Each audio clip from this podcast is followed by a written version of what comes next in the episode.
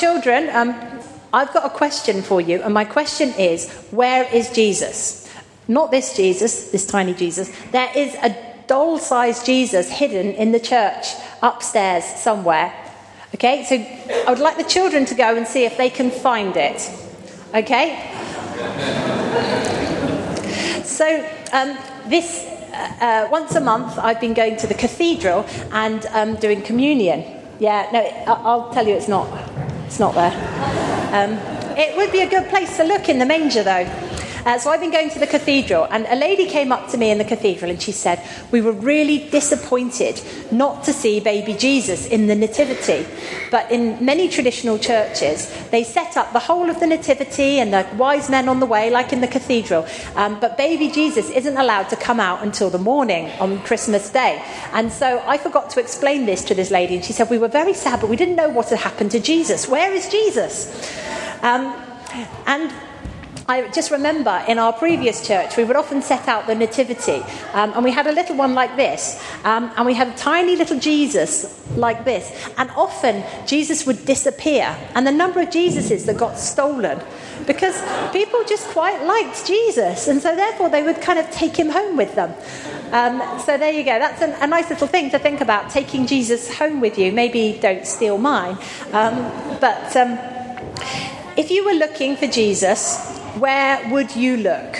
Okay. Okay, if you were going to look for Jesus, where would you look? I'm going to pick on Ravi. Oh, good, you put your hand up. In the bread and the wine. In the bread and the wine, in the communion. Um, where would other people look if they were looking for Jesus? Where would you look? In the tree. In the tree? Oh, where have you found him, Esther? Jesus was in the bin. Okay, thank you very much. And he's naked and he's in the bin. We've got naked Jesus in the bin. Maybe places that we might look for Jesus, we might go to the church or to the Bible, to books. Some of us may look in people's lives.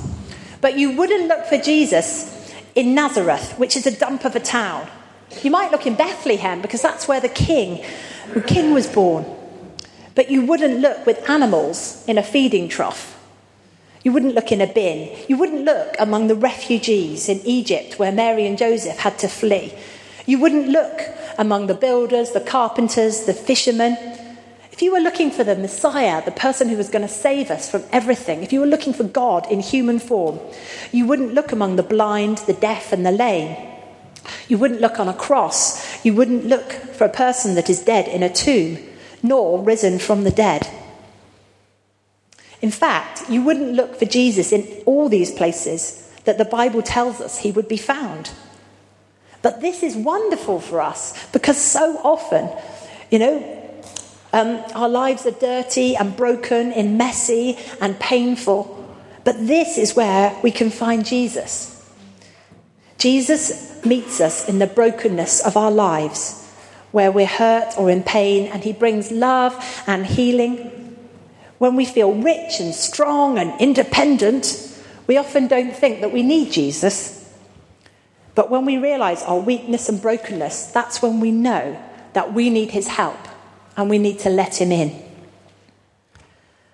I want to ask you a question today. Not a uh, slightly grubby toy, but where is Jesus in your life? Maybe once you let him into your life, but then you shut the door and thought, I don't, I don't need this God stuff anymore. Maybe you've let him into some parts of your life. You know, perhaps on a Sunday you occasionally come to church, or on Christmas Day, this is your God spot for the year. So if this is your one spot for the year, you're very welcome. We love seeing you. Do come back again. Make it a habit.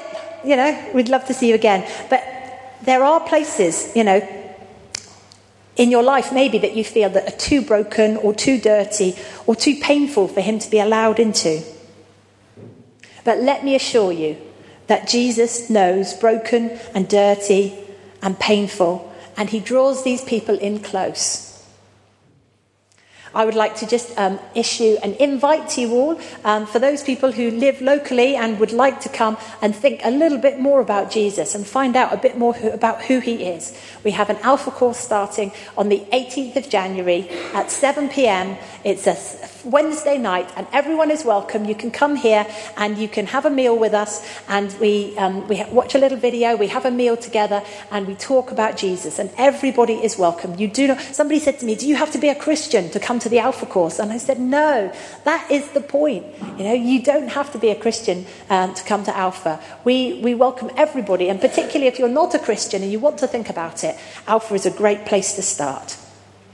So I'd love to wish you all a very Merry Christmas, and my children will be pleased to know I'm going to stop talking so they can get back to home uh, sooner.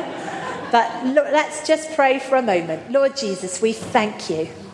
We thank you that you are to be found. And I pray for each of us today that we will seek you out in our own lives. And as we turn to you and we say, Jesus, I can't cope without you, I pray that you would come and you would give us your peace. In Jesus' name. Amen.